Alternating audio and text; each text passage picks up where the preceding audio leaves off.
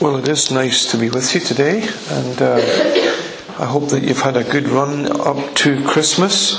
Um, I was thinking a little bit about the work in the in the cafe next door, and uh, wonder, wondering how the Christmas meals went, and I hope that uh, wasn't too busy for those that were involved. And I hope there was lots of opportunity to talk a little bit about the meaning of Christmas. I see this tent still up, or this gazebo, or whatever it's called. So I hope that last Sunday's nativity went well, and there were lots of visitors in, uh, families in, and uh, I'm grateful that you left it up, at least just for my benefit, if no one else's. Well, uh, last time I was here, I looked with you at uh, the end of Luke chapter 1, and today I would like to look at the beginning of Luke chapter 2. So, if you have a Bible uh, and would like to read with me, I'm reading from the NIV, Luke chapter 2, verse 1. I'll just read the first seven verses of this passage. In those days, Caesar Augustus issued a decree that a census should be taken of the entire Roman world. This was the first census that took place while Quirinius was governor of Syria, and everyone went to their own town to register. So Joseph also went up from the town of Nazareth to, in Galilee to Judea, to Bethlehem, the town of David, because he belonged to the house and line of David. He went there to register with Mary, who was pledged to be married to him, or was betrothed to be married to him, and was expecting a child. While they were there, the time came for the baby to be born, and she gave birth to her firstborn, a son. She wrapped him in cloths and placed him in a manger because there was no guest room available for them. Well, I think maybe we'll read on a little bit further. Uh, I'd like us just to be introduced to uh, these characters that come next in the Christmas story. And there were shepherds living out in the fields nearby, keeping watch over their flocks at night. And the angel of the Lord appeared to them, and the glory of the Lord shone around them, and they were terrified. But the angel said to them, Do not be afraid. I bring you good news, and that will cause you great joy and great joy for all the people. Today in the town of David, a Saviour has been born to you, and he is the Messiah, the Lord. This will be a sign to you.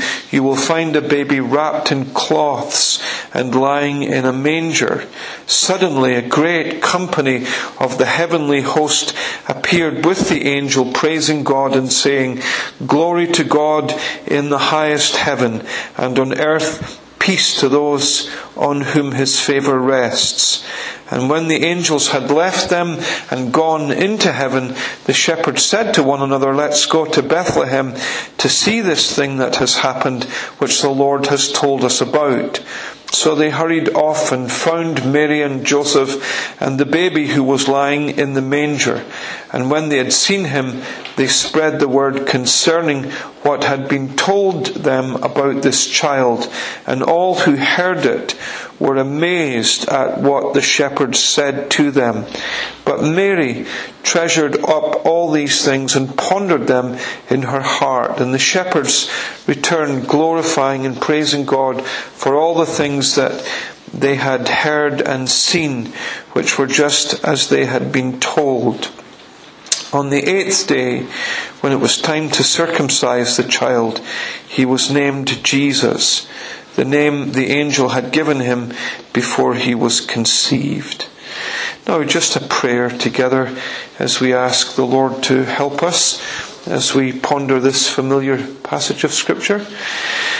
Lord, help us, we pray, as we turn now to your word for a few moments and as we think about it together, as we think about this story that we're familiar with, we pray that you'll uh, cause it to come to us with great freshness, the freshness that you, by your Holy Spirit, uh, give and bring as you minister your word to our hearts. So help us, we humbly pray, and we ask this in our Saviour's name. Amen.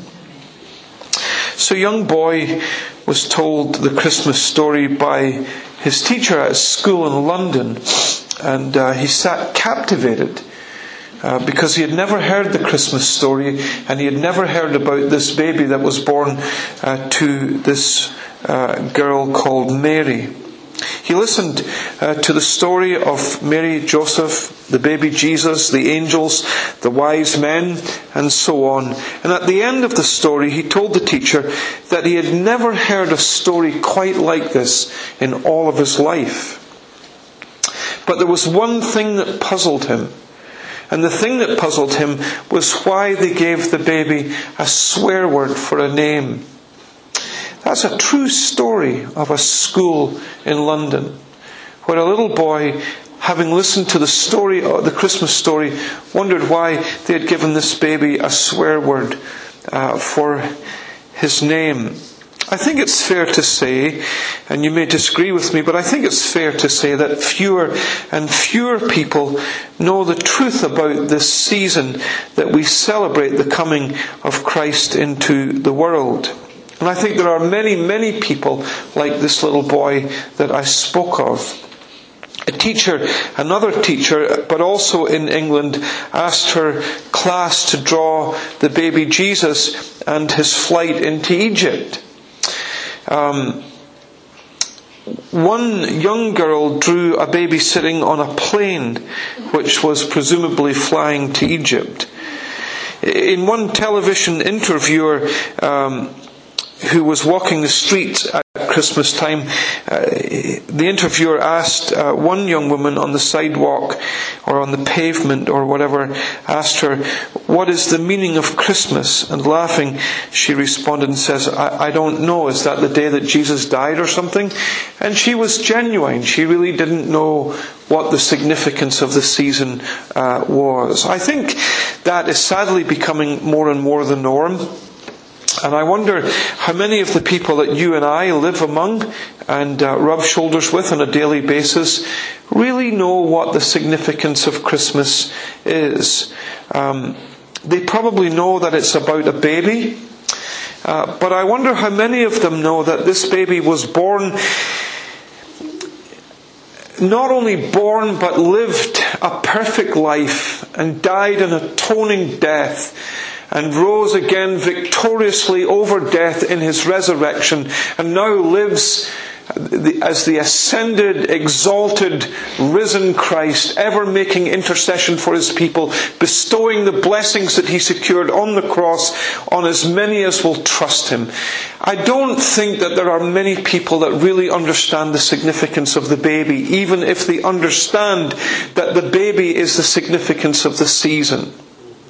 But I am excited to have uh, these few minutes to look at this Christmas story uh, with you as it's recorded by Luke.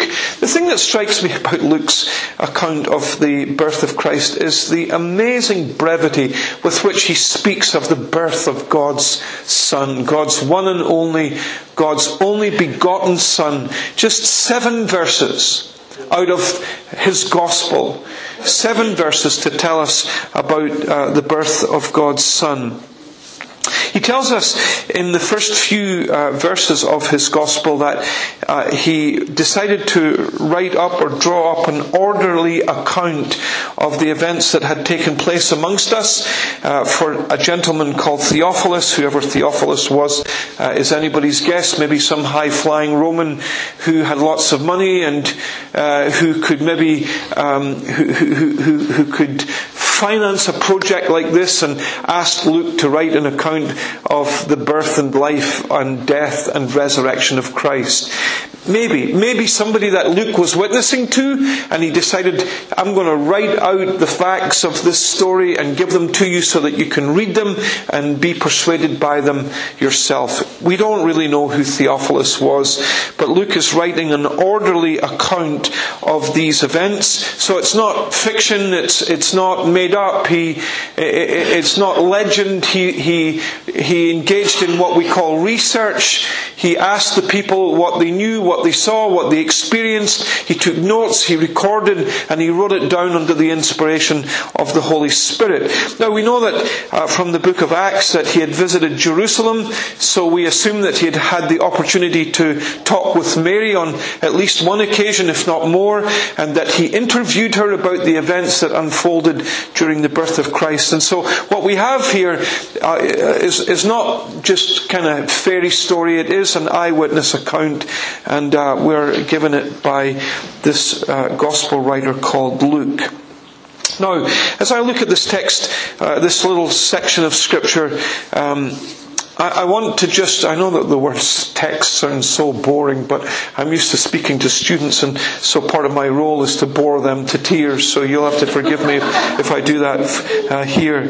But this little section of scripture, I just want to pull a few things uh, uh, out of it. So, first of all, I want you to think with me about uh, the providence that unfolds here. So it's clear that the Jews, if we've read the Old Testament, we know that the Jews were expecting a coming Messiah, someone who would be greater than the prophet Moses, somebody who would be of the line and lineage of David, and uh, someone whose throne would know, know would know no end.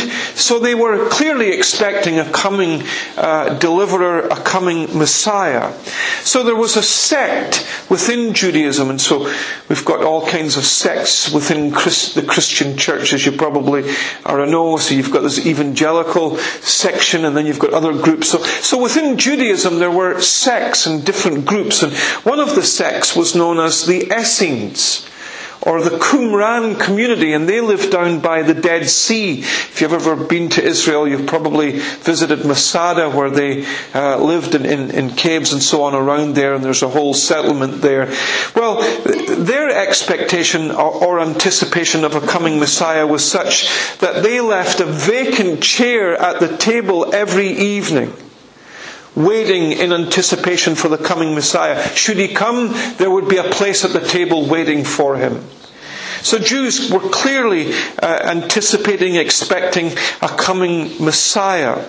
An angel had already appeared to Mary, we noticed that last time, to announce that she would miraculously conceive a baby and that that baby would be this long awaited Saviour. When she conceived it, was it as the angel spoke to her? Was it at some point later? The truth is, uh, it's very difficult to say. But she conceived and uh, a baby began to grow in, in her womb. And uh, it was exciting days for those who heard about the angel's appearance, no doubt. The angel had appeared to Elizabeth and then again to Mary, announcing the birth of a coming Saviour. But the, the scriptures, had clearly predicted that the Saviour would be born in Bethlehem, not in Nazareth, where Mary lived. So in Micah chapter 5 verse 2, this is what it says, But you, Bethlehem, Ephrathah, Though you are little among the thousands of Judah, yet out of you shall come forth to me one to be ruler in Israel, whose goings forth are from old, from everlasting. So in Micah chapter 5 verse 2, it's clear that, uh, that the Messiah, the coming Savior, is to be born in Bethlehem and not way up in the north where Mary and uh, her betrothed husband lived.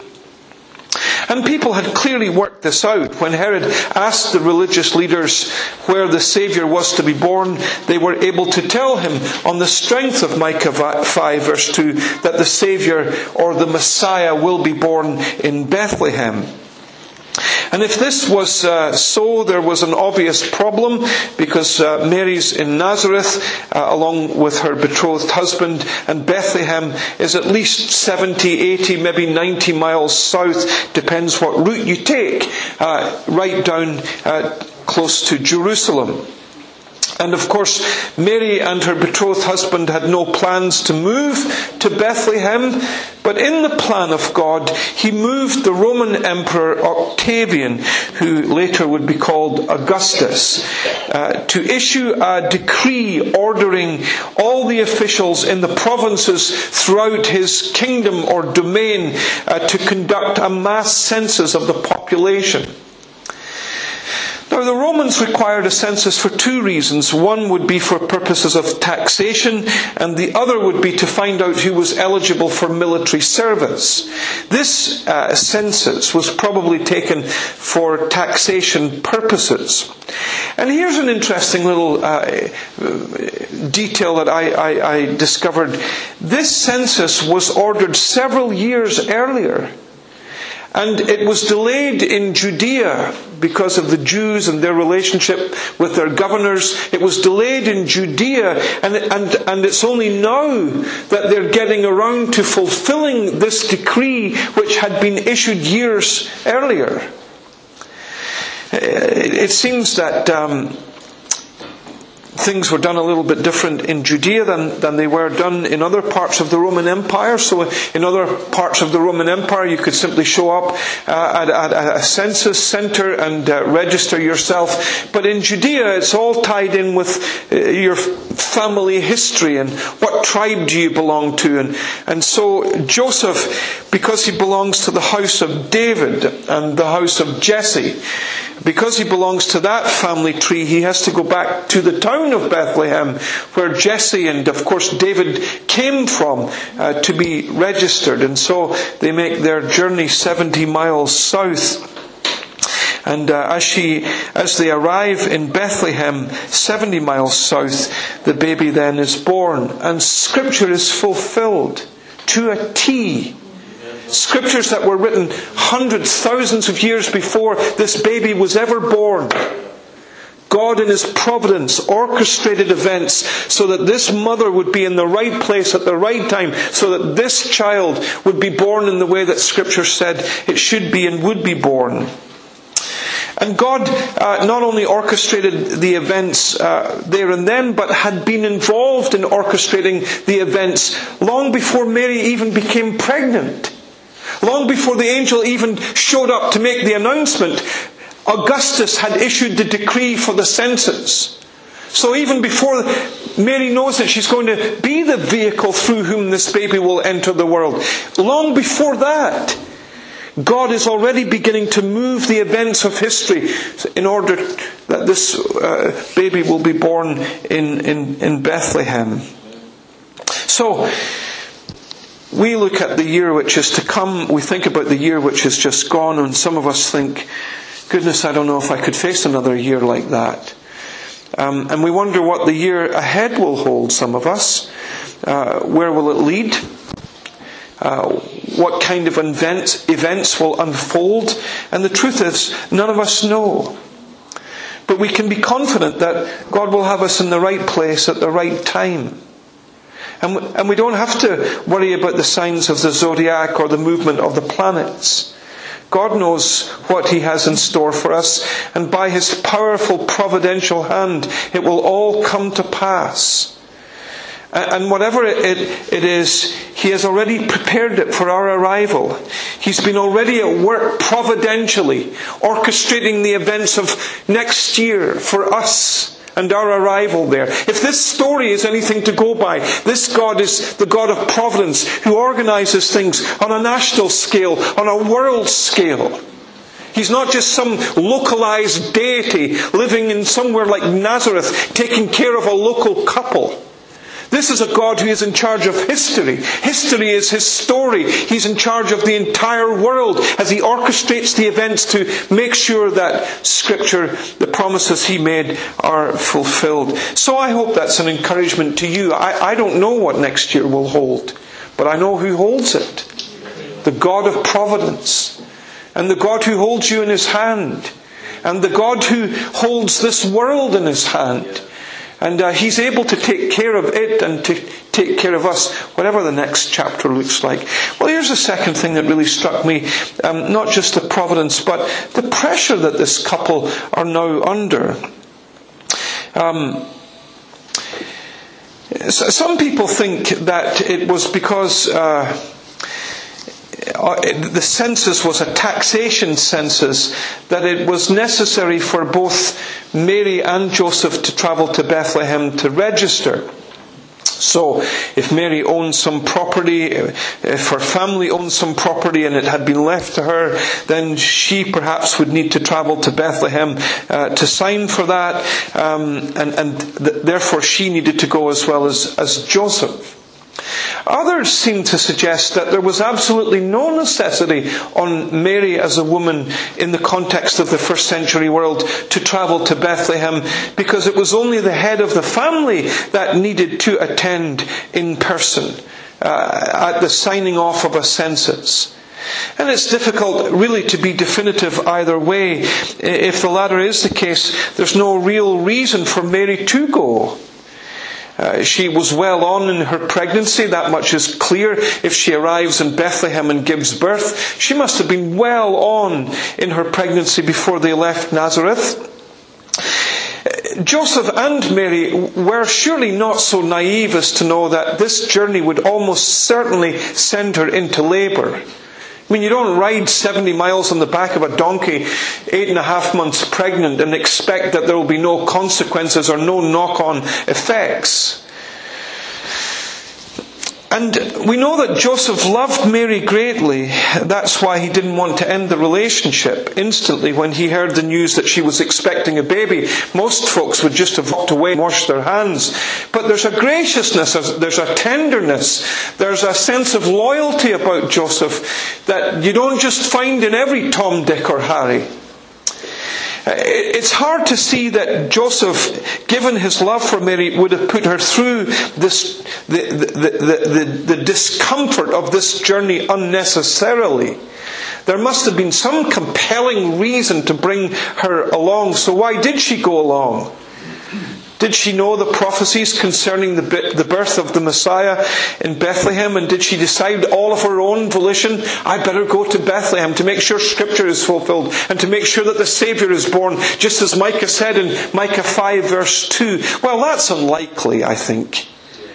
I think the second reason is somewhat nearer the truth, and, and, that is that she went with Joseph because he would not leave her behind in Nazareth because of the slanderous tongues of the villagers who were making all kinds of comments and snide remarks about her ever growing tummy.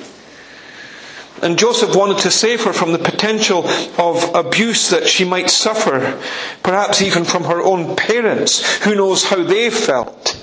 And it's interesting that they are never mentioned in Scripture. And uh, how was she to conceive them that she was pregnant and yet had never been involved with a man in any capacity? Uh, we live in a world where there are thousands of teenage pregnancies. But Mary lived in a village where this was just unthinkable, unheard of. She lived in a community that was tightly controlled by Jewish elders.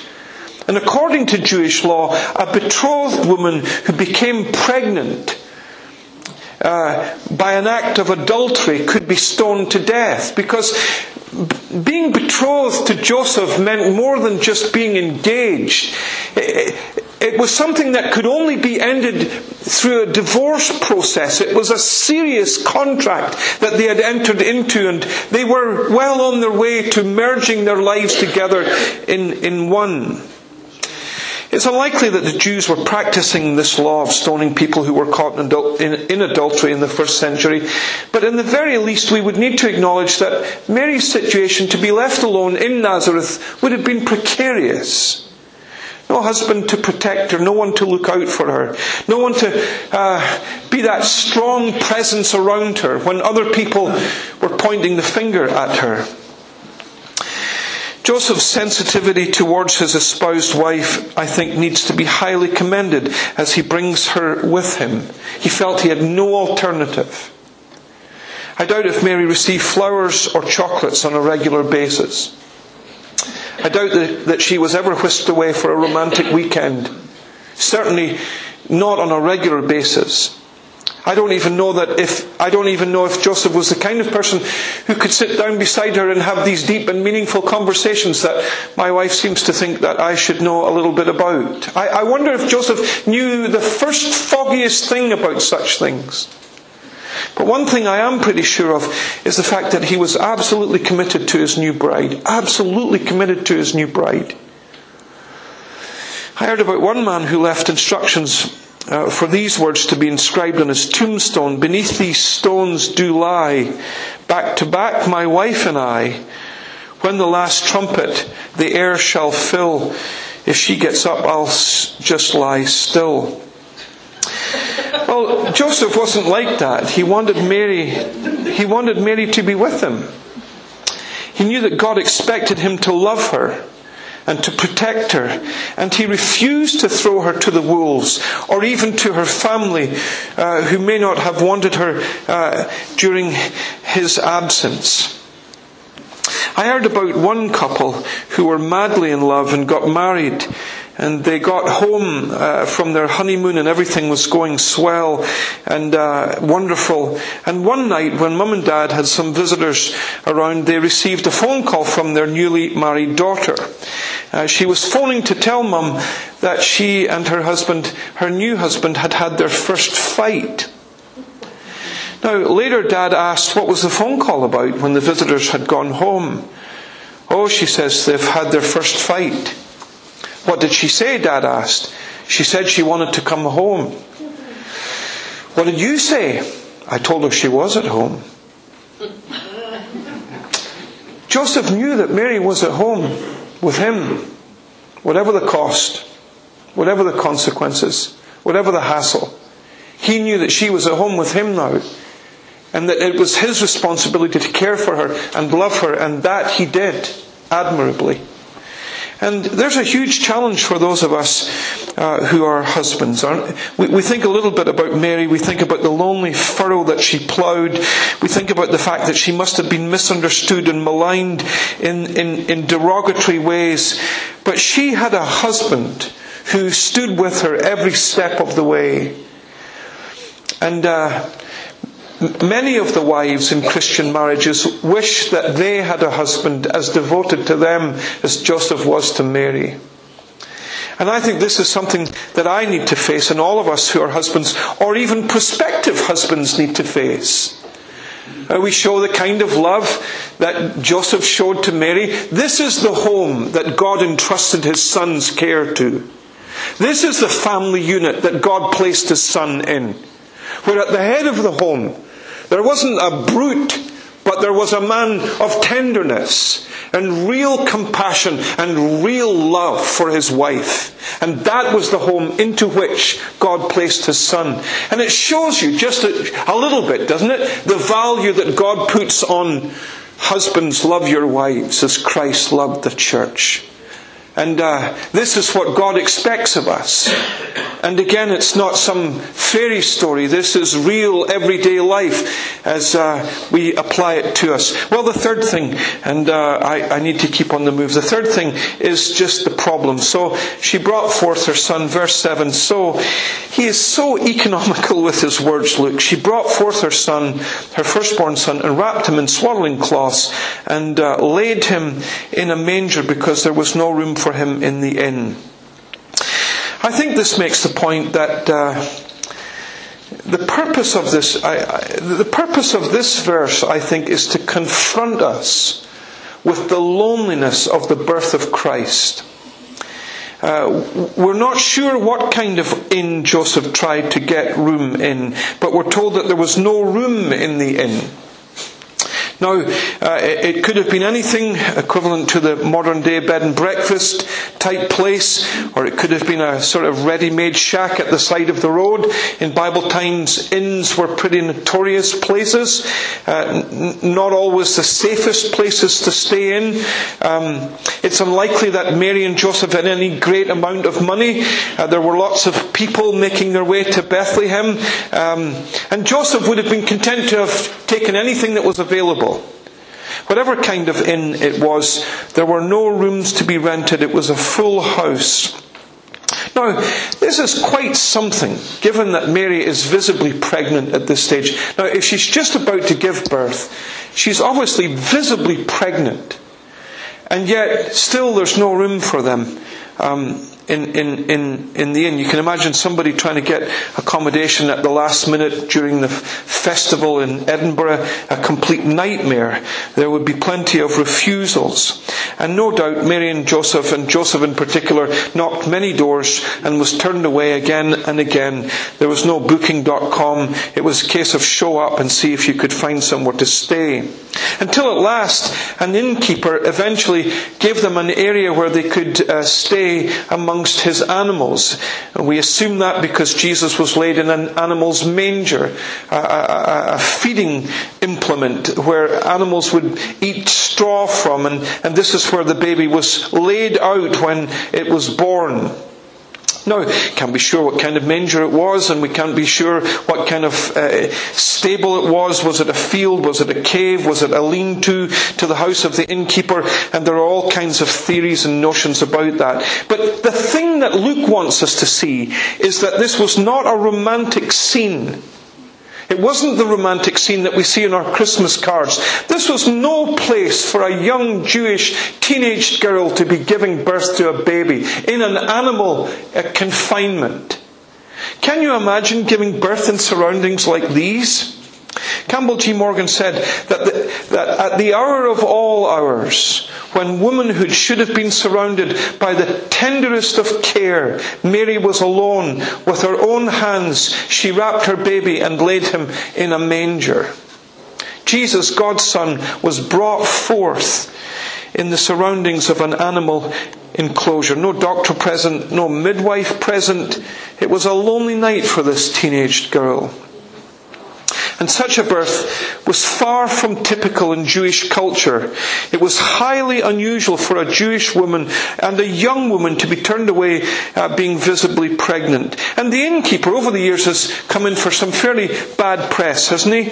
Uh, lots of people have come down on him like a ton of bricks. Why didn't he give his own room to this teenage girl who's about to have a baby? Well, maybe he had already given his own room away to someone else. And maybe we should cut the poor innkeeper a little bit of slack. This is not just about the innkeeper. This is a much bigger picture than that. There was no room for Jesus. And that was largely how he lived his life and how he grew up amongst us. People had no room for him, no time for him, no interest in him. Oh, there were the crowds but the crowds were superficial and all that glitters is not gold because by the end of the week the crowds that were shouting, Hosanna, save now, son of David, were shouting, crucify him, away with this man and release unto us Barabbas. So what about us then? In the busyness of our lives as we think about Christmas, do we really have time for Jesus? Or are we so busy in the hubbub of Christmas and the buying of presents and the buying of food and the preparing of food and all that goes with it and finishing up work or whatever else it is we are involved in, have we time to really savour Jesus? To really think about the wonder of God's Son becoming flesh and living amongst us? I wonder if you've got room in your life for Jesus. I mean, just full stop. Have you, any, have you given any time, any room, any space to Jesus whatsoever? Are you going to go through another year and still be shutting Jesus out of your life? Why don't you invite Jesus to become, come into my heart, come into my heart, Lord Jesus, come in today, come in to stay. Don't be like the innkeeper and the various other innkeepers in Bethlehem who had no room for him. Well, fourthly, the person. Um, we should say something about this child, shouldn't we? There is a sense in which Christ's birth was not miraculous. It was his conception that was miraculous. This was a natural and an ordinary birth. But, but what a, an amazing act of condescension. The God of eternity steps into history the God who knows no boundaries, who is everywhere all of the time, is confined in the frame of an infant. The New Testament writers tell us that he is the image of the invisible God. He is before all things, and in him all things hold together. Yet he became a baby lying in a manger in Bethlehem. He became an infant dependent on a teenaged mother. Who is he in yonder stall at whose feet the shepherds fall? It is the Lord. Oh, wondrous story. It is the Lord, the King of glory. And all of this serves to highlight the sacrifice that God made to provide us with salvation. I was interested to read a while ago about one of the Queen's earlier trips to the United States. Um, she had two outfits for every engagement. She had a mourning outfit in case someone important would die when she was in the States. She brought her own hairdresser and numerous other attendants. But when the King of Glory visited our planet, there were no visible attendants, apart from a few grazing animals. God took on human flesh. He never ceased to be what he had always been pure, holy, divine, omnipotent, omniscient. But he became something that he had never been before human flesh. He became flesh of our flesh and bone of our bone so that he could become our Saviour, so that he could live a perfect life that we could never live, and earn a righteousness that we could never earn. He lived a perfect life, kept God's law perfectly in our place. And then that deals with the righteousness we need, but what about our sin? Then he goes to the cross and he bears the penalty that our sin deserves, so that our sin now can be dealt with. And so we, as we come and put our faith in him, his righteousness is transferred to us, and our sin is transferred to Him, and He bears the penalty of our sin so that we can go free. That's the child in the manger.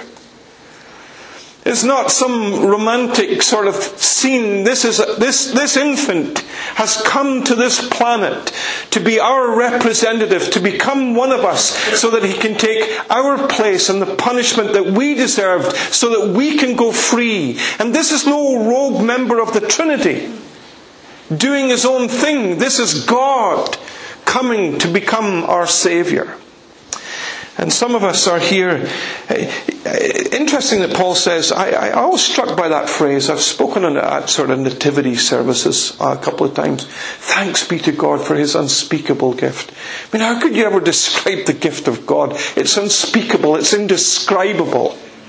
It's beyond our wildest imaginations that God would go to such amazing lengths to provide us with so much.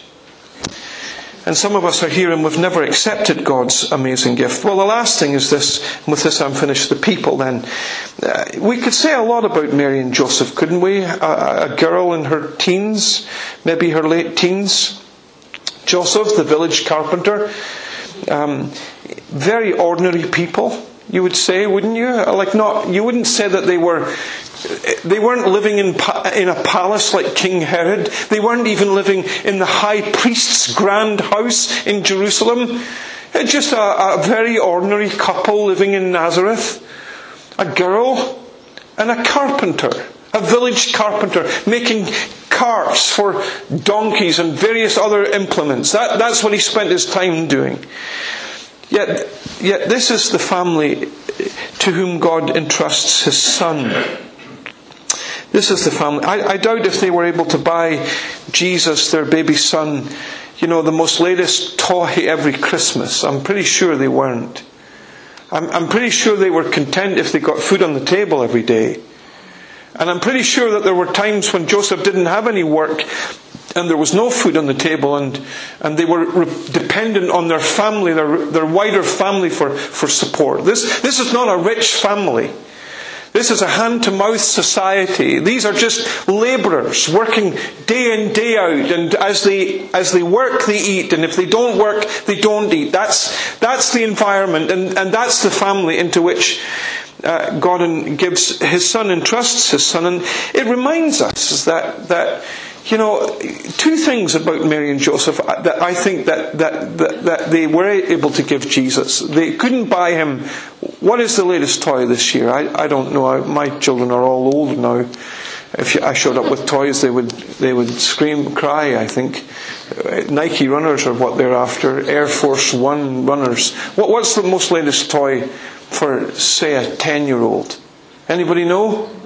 Nobody knows. Oh, that's good then. You've got a phone, a mobile phone, see?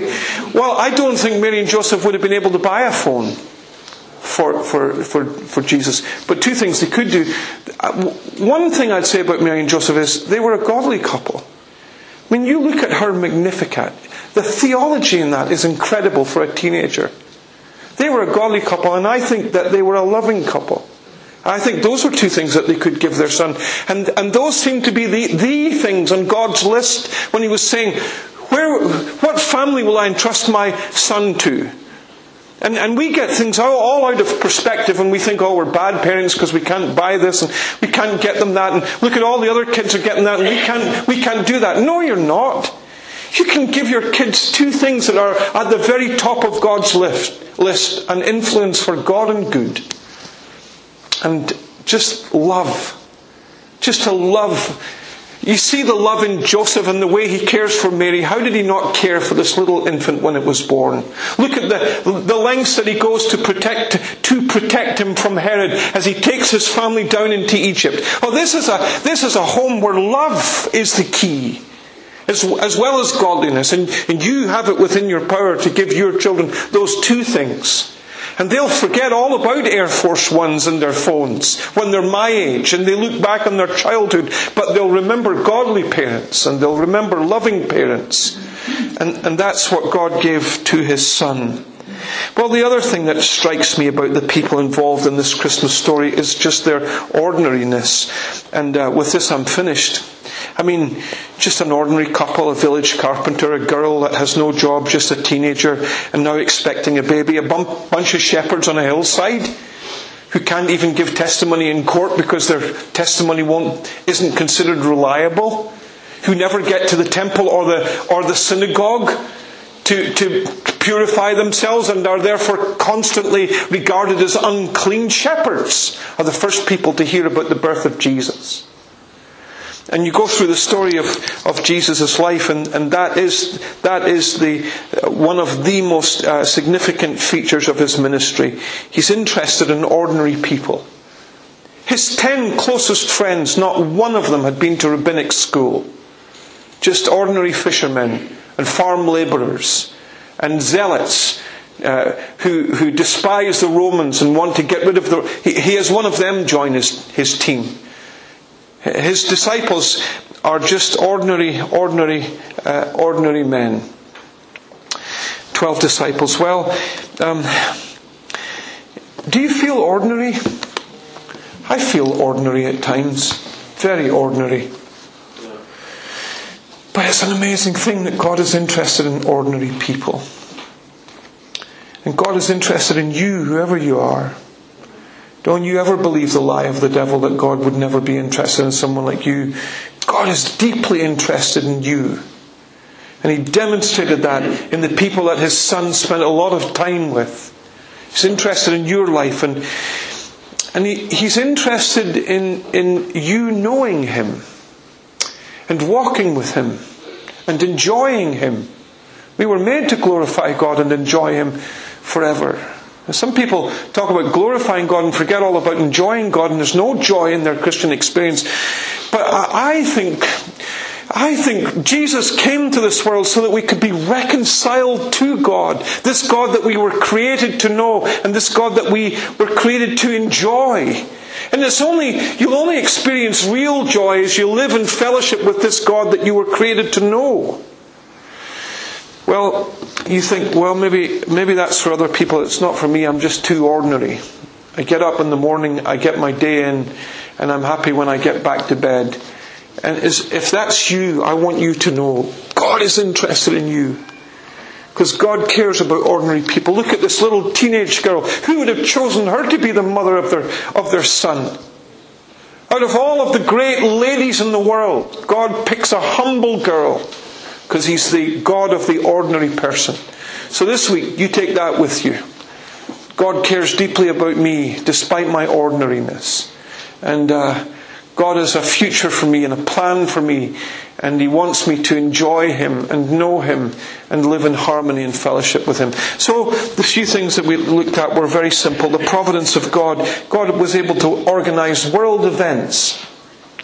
The pressure, look at the care that Joseph shows to Mary despite the abuse that she would have faced, faced in, in, in Nazareth. The problem, no room for Jesus when they got to Bethlehem. Some of us are a bit like that with no room for Jesus. The person in the manger, oh, this, this is the God of history, the God of eternity, becomes part of history so that he can become our Savior. And the people, this Christmas, let's not forget the little couple that God entrusted his son to, ordinary people. Yet they had the things that God counted important. I think godliness and uh, love.